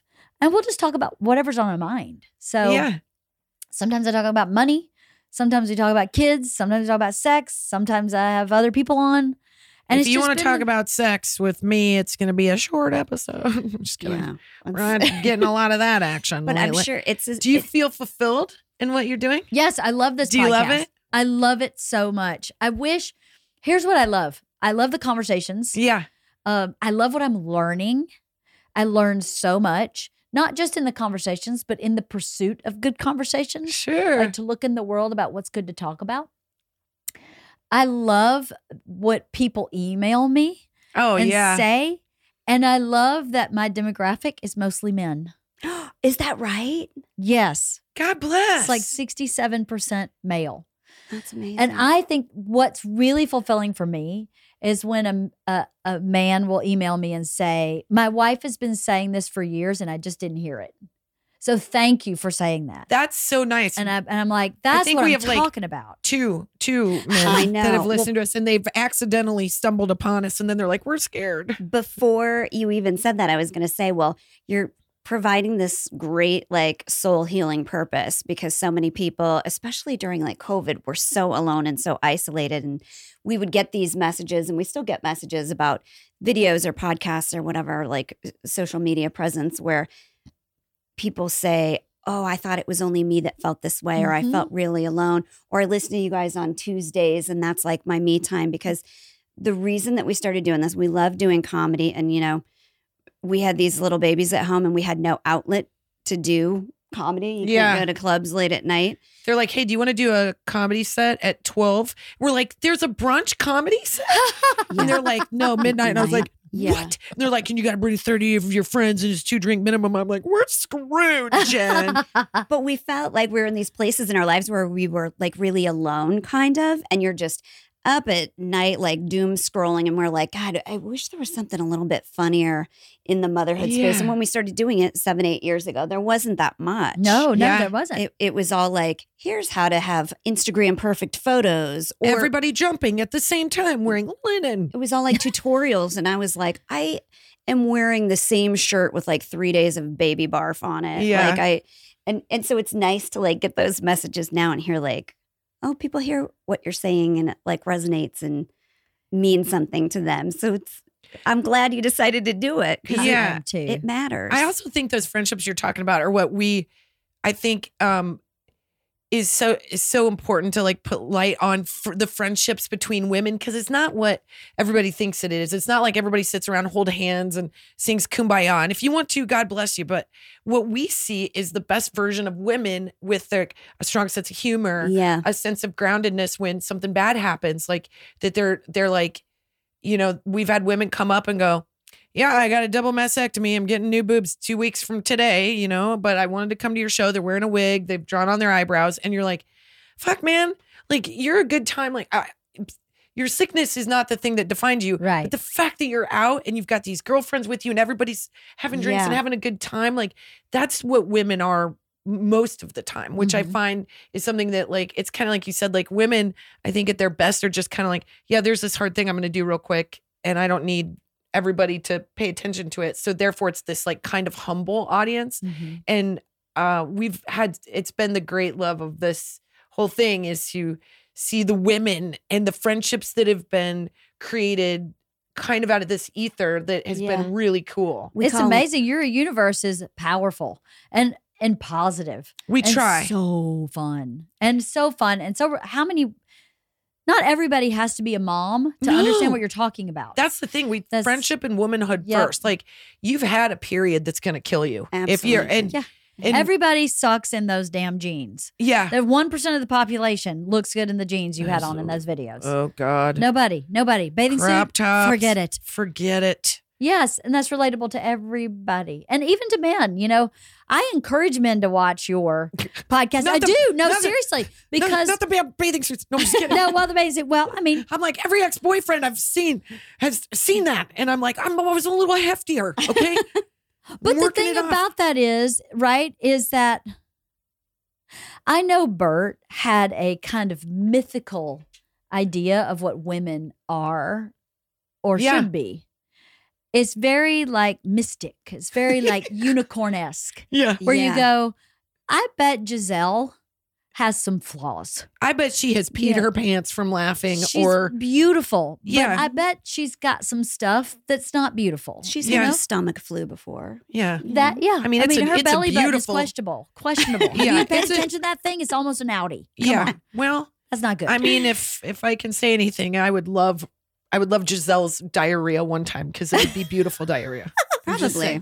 The worst of her is still great. Yeah. Yeah, we like seeing everybody's like. I think everybody feels better when you know somebody's not nailing it, when there's imperfection. Yeah. And then we can all just have a good damn time. We can yeah. all let our stomach out. Like you can be like, is it okay if I'm unbutton my pants while I eat? Like, mean, you know? we used to in our live show we used to like talk with our stomachs it's in our amazon special Oh because and it happened very genuinely where kristin was like i hate my stomach and i go oh god let me see it and I, she pulls up her shirt. I go, "Oh my God, that's what mine looks like." Is And that? Am I, should I be upset about in the that? mirror. We looked in the mirror and we're making fun of ourselves, and it's it's great to have a friend who sees like you know your flaws and loves you anyway. Well, I was like, yours isn't bad. And she was like, well, yours, Yours- isn't bad. And I was like, wasn't bad. Yours isn't as bad as mine. Can it do this? And she's like, mine can do that. And I was like, well, that is something. Like, you're Yeah, bad. That's, yeah. That's the thing. that But- Barbie standard is so unrealistic that Yeah. you look like very healthy, very beautiful women. Thank you. And I, I'm the, I have the same stomach right here. We can talk all day long. I can get right in the conversation with you. But guess what? I'm 53. Yeah. I'm yeah. not 25. I'm not supposed to. I mean, God bless the women who look like they're 25 when they're 53, but it's not the norm. It's not the the norm. that's presented to us by Yeah. media and whatever, but it actually is not the norm. I look fantastic for 53. yeah. you do. You know, for 53. Now, if if I had these wrinkles and these sunspots at 20, I might get concerned. May have some skin cancer and stuff going on. But for my age, I look amazing. It's I- funny yeah, you say I don't that think because you look 53 well, at I went to a um what do we go to that had a bunch of young people and I was like, oh. And it wasn't a nightclub. what what did I don't just maybe you weren't with me. I Where forget. did you go without? I me, know I would never go anywhere socially without you, so I can't remember where I was at. But I remember thinking, I, I know I wasn't having fun because I was being I know. very I went to a birthday party without Kristin. I was, I was like, like, I can't do that dumbest again. move you've ever done. That's over. But I I went and I remember thinking like, oh, there's so many young people here. I feel old. Mhm. And then I went to a party, a birthday party where everybody was like around our age. And I was like, I was like, oh, right. Because when you're around people that like, you know, are wi- within the same decade as you, you don't feel old. You feel pretty awesome for where you're at. Yeah. you just Right. can't, like, I don't want to measure against somebody who's 22 because 22 is beautiful and Uh-huh. 22, I don't ever want to go back No, to my me neither, 20s no. ever in a million years. Nope. Yeah, because it's also kind of dumb. But I would like you're the not as 22 year old That's true. body and my my current confidence. I That think I'm wouldn't be- lucky. I didn't I have a would've great body at 22. I was uh, I just was I so was hard living on in the. Midwest, eating a lot of French fries. You fries. say that, but that's not true. Ah, I Not bet true. you were adorable. You were adorable then. You're adorable now. I just read this thing that said the the thing about Gen Xers. I don't know if you're Gen Xers. I'm assuming that you are. yeah. Uh, is Yeah. that they were 30 when they were eight, and, And- they're 30 when they're 50. Yep. And I was like, So that's the truth. true. Yep. That's the truth. We were all old souls as children. We had to take care of ourselves in a different way than generations That's right. before yeah. or after. Whereas my sister's a millennial, and when I say my sister is a millennial, Things She are harder is- for them. They're, she is a real millennial, and I'm like, it. Don't get me started. Everybody will get so mad, but I I am always like like you know. Gen Xers, you were just, it, it was uh, like nobody parented you. No, mm-mm. we It were like was- feral cats. I know we're like feral children. It was like you would literally go in and ask your parent. You'd be like, you'd grab a knife from the drawer because you were going to go out into the woods. And stick it in a, a wall socket And- somewhere. yeah, and your mom would be mad that you took her nice knife, not that you were. Could get injured. You could No, get there was injured. no Exactly. I fell out of a tree when I was living on the farm, and I I fell out of the tree, and when I tell you, like I my head was like this, and I was looking at an auger, which is looks like a giant corkscrew, and mm-hmm. they Yeah. are the thing that every every It's year when you're from what farm farming town, nightmares Yeah. are made of, or augers. some somebody loses a foot or a thumb. Every every time it's harvest, you're like, well, Doc Johnson lost his hand, and you're like, it's because of an Auger. auger.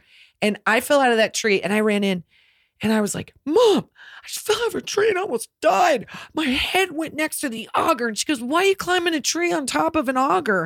And I'm like, How is this my fault? Yeah, no, How it's is this fault. the You're mental trouble. math you're doing? Is that I almost got chopped up, and somehow it would be my fault? It's Yeah. true. How about now we just don't have an auger laying around? Uh, right? Because climbing She's trees like, is part of being a kid. I. I broke my ribs on a trampoline. Didn't tell my mother for seven days. God, no, you're not breathing for seven days. I didn't breathe. I was suffering. I Yeah. was crying myself to sleep at night. And finally, my mom caught man. me crying, and she was like, "What's going on?" And I was like, "Took me to the hospital." And he's like, "This has been broken for like a few days now. I can't do anything for her now because I was not going to get her involved in any of my business. No way." yeah. So we just, I just like bit the stick. Oh man, getting a rib injury too. You're just like awful. It sucking was awful. wind, It was awful. sucking wind Let's get back to the no sex part. oh, Why are you not having sex? um, I mean, if you don't want to talk about it, you don't have to. um, no, I do. I'll talk about it. I think um a couple of years ago we went on like one of our first um like like husband and wife trips when we were testing our show in Oh. um In uh, Arizona? in in Phoenix. We Yeah. were getting ready to do the new show, and um, we d- uh, played a few dates. And I was like, you know what, we're going to be there. Let's take a few days, and we'll we'll real white people it up, and go play golf, and go eat, and sex it up, and have fun. And I remember being like, like my period started, and then, and if you're married, that normally doesn't derail anything because you're freaking adults. So you're like, let's whatever. But it hurts so bad, and I mm-hmm. was like, what the fuck is going on? So I went in and got my hormones checked, and I'm like in the prime of perimenopause, and it just was that was my big symptom, and it was like devastating to me. Aw. So I felt like this thing that I knew used to be like, not for a lack of a better word, like a well-oiled machine, if you will, was like sort of d- d- changing. Mhm. So um I felt really bad and I was kind of quiet about it, which I regret because I wish I would have just gone to the doctor right then and there and just said the thing that was happening because it was expected of my age. It wasn't out of, but I I don't think I'd heard about perimenopause having that symptom. I, kn- I'd heard about hot flashes and itchy skin and all the shit that goes down with that stuff, but I had didn't have any of that. Mhm. So I went to the doctor and um, my hormones were all over the place. And so then I just really dialed in and I was like, I'm going to figure this out because there can't, there, this can't be the way that Your life. it can't be my life. Yeah. It can't, it has to be pleasurable because the second it becomes unpleasurable, you're like, well, I don't want to do it, Yeah. you know? Yeah. And so um I went and it's taken almost like a year and a half to like get situated and figure out all the things. But now sex requires a little bit of Prep. prep, Mm-hmm. which kind of takes the fun out of it because I'm a very impulsive person and I like to I like it to be fun. I like it to be flirty. I generally like it to be when somebody might walk in. So I want like a little I- danger. a little danger. Yeah. My husband's like, every time the gardener's here, you get horny. I'm like, oh, yeah. You I like his hairline. So, but I did think like, but but I'm not. Even though it does feel like kind of hard to talk about because I feel sad about it, and I don't want it to also make it feel like I'm like like the crypt keeper. You know, like Mhm. I want to Yeah. feel. I feel uh like that's a real quest for me. So Mhm. like I'm doing all the things. I'm you know doing all the hormones. I'm doing all the research. I'm trying to be open about it. Like my husband is so he's a dirty dog. So like God bless one of my favorite bits with my husband. One of my favorite Oh, God. besides the fact that he always tells me that blowjobs are just as good. And I'm like, for who, buddy? Right? Like, Oh, you yeah. think that goes away and that's going to be the, that's the, ch- well, That's your entry I- point. that's my entry point. I'm like, thank you. You get that on anniversaries and birthdays, maybe. right. Depending on if I like you. um, but my husband, one of my favorite bits is I'll text him and I'll say, I'll, I'll be like, "Hey, you want to mess around or something?" And wherever he is in the house, I can hear him slam his phone down, and he'll run up the stairs, and he'll be taking off his clothes. and he's big. He's like six six three, two forty, like big dude, and like it makes me laugh so much, and that like totally gets me in the mood because like laughing and feeling sexy is like Yeah. because I'm a little shy, believe it or not. Like in that in that stuff, I'm not like you know, I don't have like mirrors on my ceiling. I'm like, let's do it the let's go under the, let's go under Yeah. the covers We're and real Yeah. Midwestern. Six Lights minutes, off found. lights yeah. off. Let's feel around if we should. I don't know. Will And- all that recalibrate and balance itself? yes, it it. There's been stuff that I've found like um for any And thank for all you for you talking male listeners that. are listening, your wife might be going through this, but like we should be talking about I know, it, but it's hard. I'm like, I'm like, um, external, um, like I forget what it's called, estradiol, which is Uh-huh. a an, an external estrogen. uh-huh. Really helps, but you have to be consistent with it. And there's like you have to talk to your doctor because there's stuff like you don't want to have sex with your husband if you put that in because like it's not good for their wiener. okay. You asked LeeAnn. it's a I'm trying to be agent. an open damn case. You know, even in my 20s, I remember um, having friends, like girlfriends that were in their 20s, that like they would use tabs and stuff because they just didn't have which enough. is just crazy like, to me because I was like an ocean. well, well, I'm just saying, you. I was like not getting any action, and like even the thought of it, I was like, whoop, you know, like, but, Here we go. Yep, whoop, sorry, you know, Gotta go change the pants yeah, I again. gotta, oh boy. my pants are wet. Hurricane coming again. whoops. Um, yeah, menopause is something that I'm in. I'm currently fully in. I have I haven't had my period since October, Okay. so almost a year. Yep. Um, I have hot flashes. I have massive, ridiculous sweats at night. Like yeah, change your clothes, change your sheets. Wow, wow, You're wow. living in a swamp. I haven't had any sex stuff.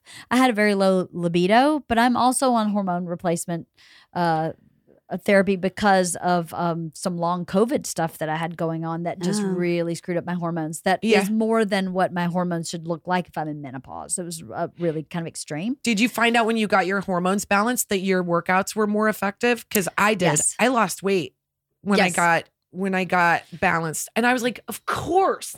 Yeah. Like, would, why did nobody tell me? Like, of course I've got like, like, and I always Yeah. felt like, whoa, this just is because I'm overeating or because Well, I'm. I did too. Yeah, my my trainer kept saying, "You just want justice. You're working out this much, and you're not getting any justice." Yes. yeah, you And better you- believe that, girl. But justice came in the form of a bunch of hormones, right? Yeah. Where all that stuff. I lost maybe five, maybe seven pounds. I Yeah. didn't lose a lot of weight from hormones. That's what I it was about me too. Shifted, but do you know how long they spend on on menopause in medical school? I know it's like it's less than two days. I've heard or something like that. It's some One- one day. disgusting. One It's day, one day. I Some medical schools spend a week. I read this thing how like at any given time there are 1500 studies like clinical studies going on about erectile dysfunction and two going on about endometriosis I know.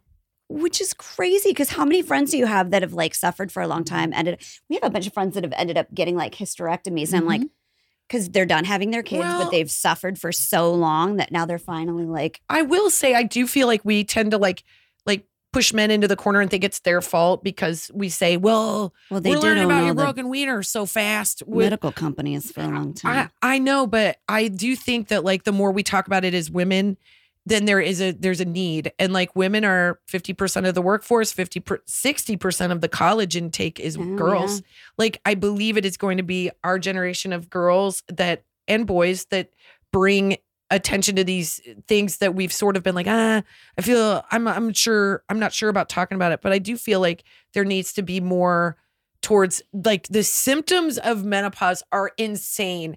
They're it's not even fair. It's so It pisses- broad too. It's, so, broad. There can be there's literally like there's one good symptom. There's literally a biochemical change in your body, in your brain that after you when you start to go through perimenopause and it is the I don't give a fuck anymore what people think about me gene. And I believe that is because you're sort of trying to like invite like a suitor so that you can mm-hmm. procreate so you can make a baby. So you're sort of like this and then when you're attraction over thing. that When you're over that, I'm going to be a fucking CEO. Right? See you later, motherfucker. I'm going to run a Yeah. business. You Right. know, Yeah. that's what, so women quit their, they're like, I'm not doing this. I don't want this job anymore. I'm going to go open my Etsy shop or I'm mm. going to go, I'm going to, I'm going to get that promotion in my 50s because I deserve it because now I believe I deserve it. So there is something I think really that's really cool. I've really done a lot of research about menopause because I'm like, I'm not, I don't want to be told that this is something I have to be sad about when it's just something that we all go through. There is no, like, this should be something I should be able to joke about and Mhm, should be able to talk about.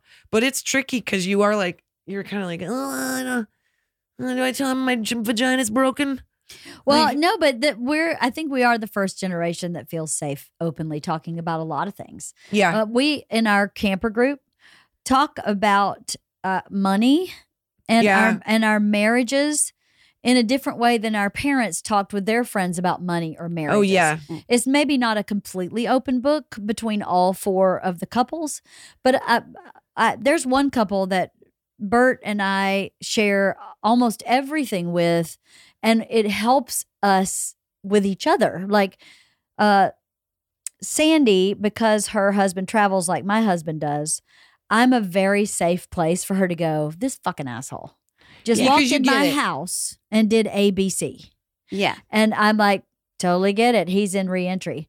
And there's a lot, those two, our two relationships and financial situations are very similar in a lot of ways.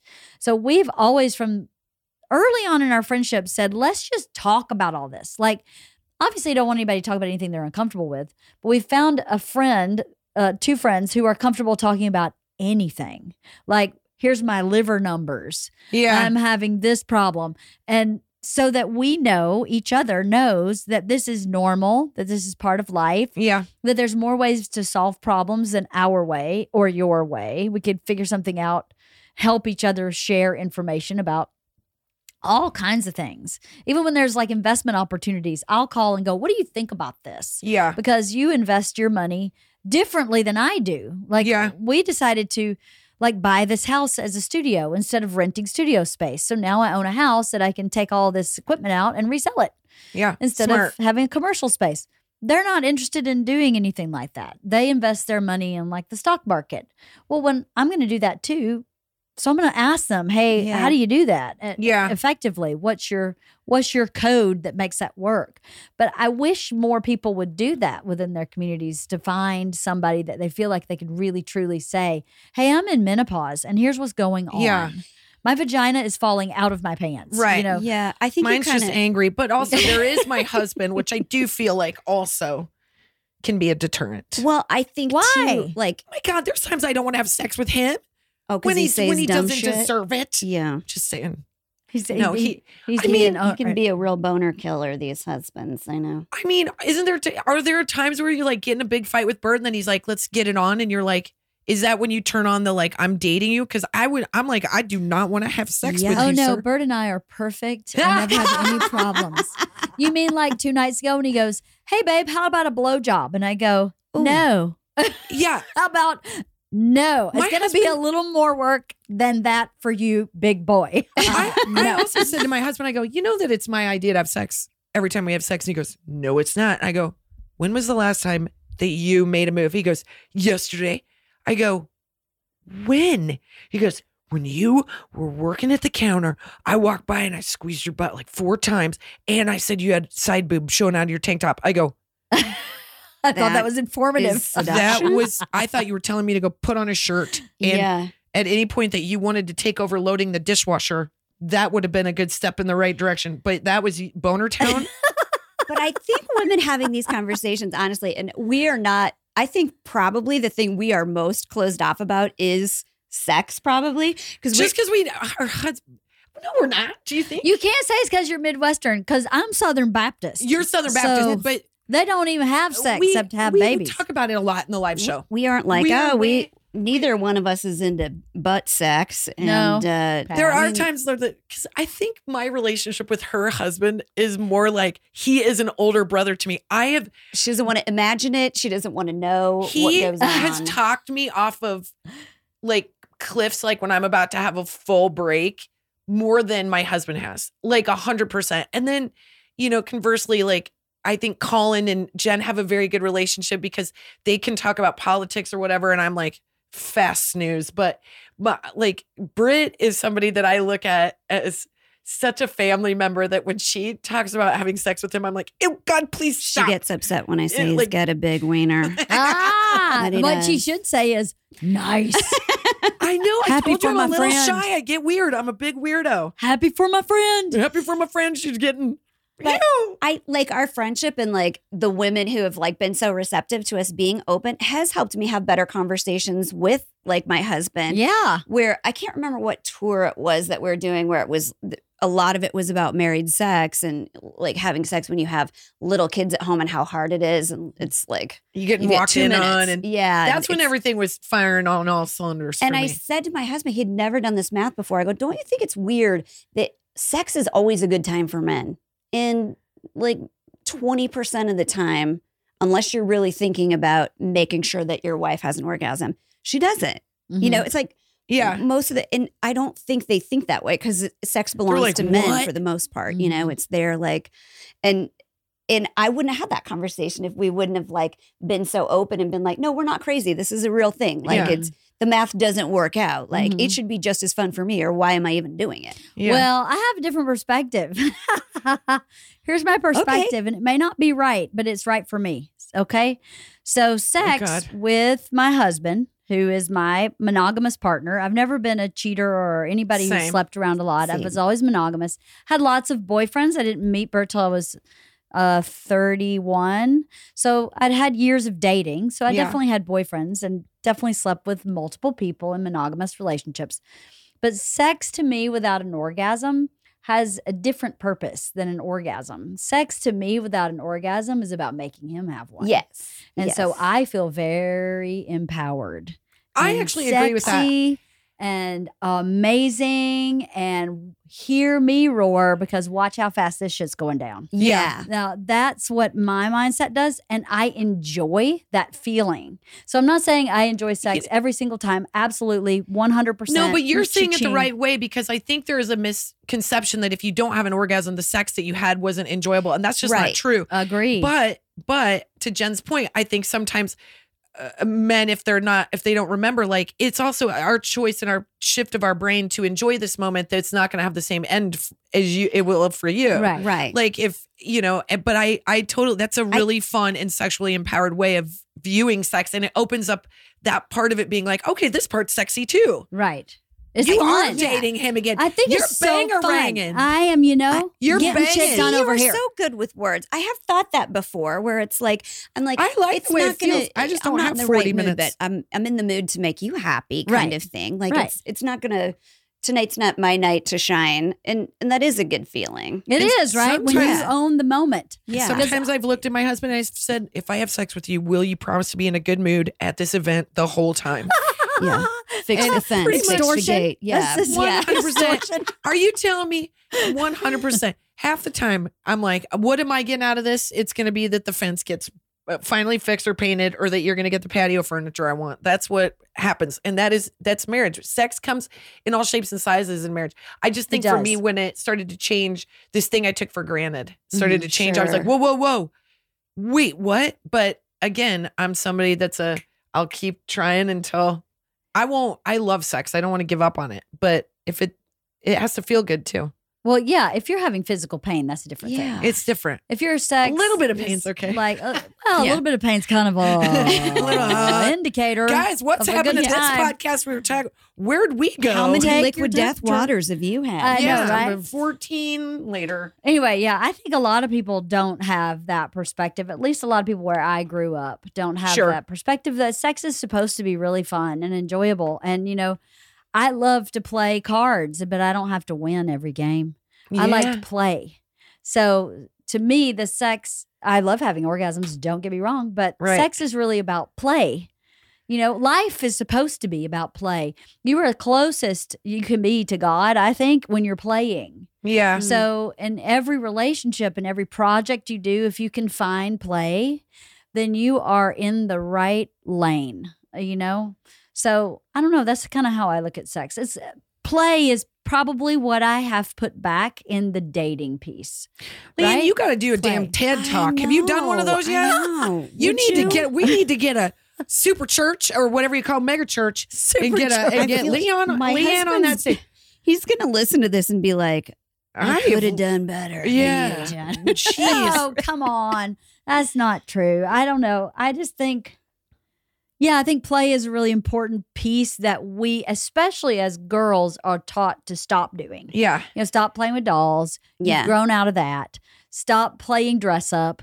Why are you dressing like that? Why are you wearing the, Oh, yeah. you know, petticoat skirt? Nobody wears that anymore. Stop playing like that. Where my husband shows up in freaking, you know, maxing, max, matching short uh, like set, and everybody thinks that's totally awesome. If I showed up dressed similarly, they'd be like, "What's wrong with her?" Right. when it's still a sense of play. Yeah, me, men are allowed- play. There's an article that just came out about that. That like in they were talking about how girls, you know, as young children, they were given the the baby doll, you know, Mhm. and then at that point, and then this was all in in effort to sort of shine a light on the Barbie movie, and uh, they were saying like little girls are given baby dolls, and then all of a sudden they discovered Barbie, who showed an adult figure of a person of a girl and that she had these other options. And we tell girls at a certain age like you need to stop playing with your dolls. But with boys we tell them you get to still play your video games you get to still play your sports you get to still play and it's it's a different sense of play. So we say girls sort of need to curtail play Mhm. and boys get to have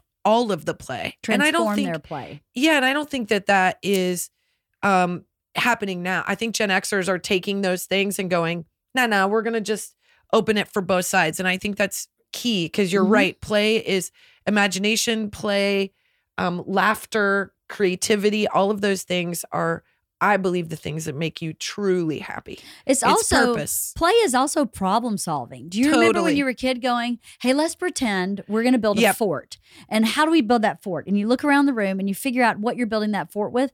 That's what a job is. Right. 100%. That's what if you're stocking shelves at Target, why can't you have that perspective? I stocked I stocked shelves in college. That was one of my jobs. And I remember going, I can love it or I can hate it. Yeah. The only way you can love a job that's not something that you're interested in doing. I wasn't interested in permanently stocking shelves. There are people who are super happy working at Target their whole lives.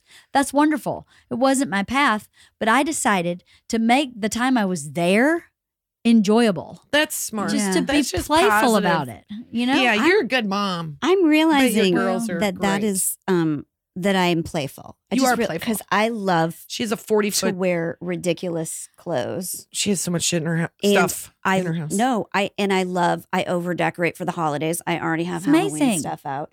I have like Christmas villages. Like I love it.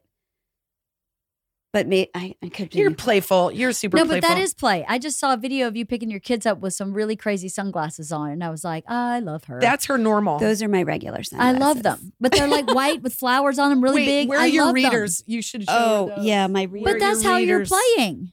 She's very she's like about these. those are her Yes, regular sunglasses. I These love are her them. my regular, but We also are so married that we share readers. I know. I and know. we have Sister. matching bags. are They're which are readers. fake. amazing. I am lucky because I had this great role model growing up. Thank God I had one at least. Was my grandmother, and she was so playful. She like she was. was just she was naughty, playful, and so fun. And like her her house was she had purple carpet in every room. Like she was so fun. And I think I like liked that about her and thought like I can do that. Like she would always everything had rhinestones on it. Mhm. Like That's I great. think Well, when Bert and I were dating back in the day, we played a lot. We played games. We played with each other. We toyed with each other. We bullied each other. We picked on each other. And you get in this rote routine with kids and drop off and semantics and schedules and money and whatever.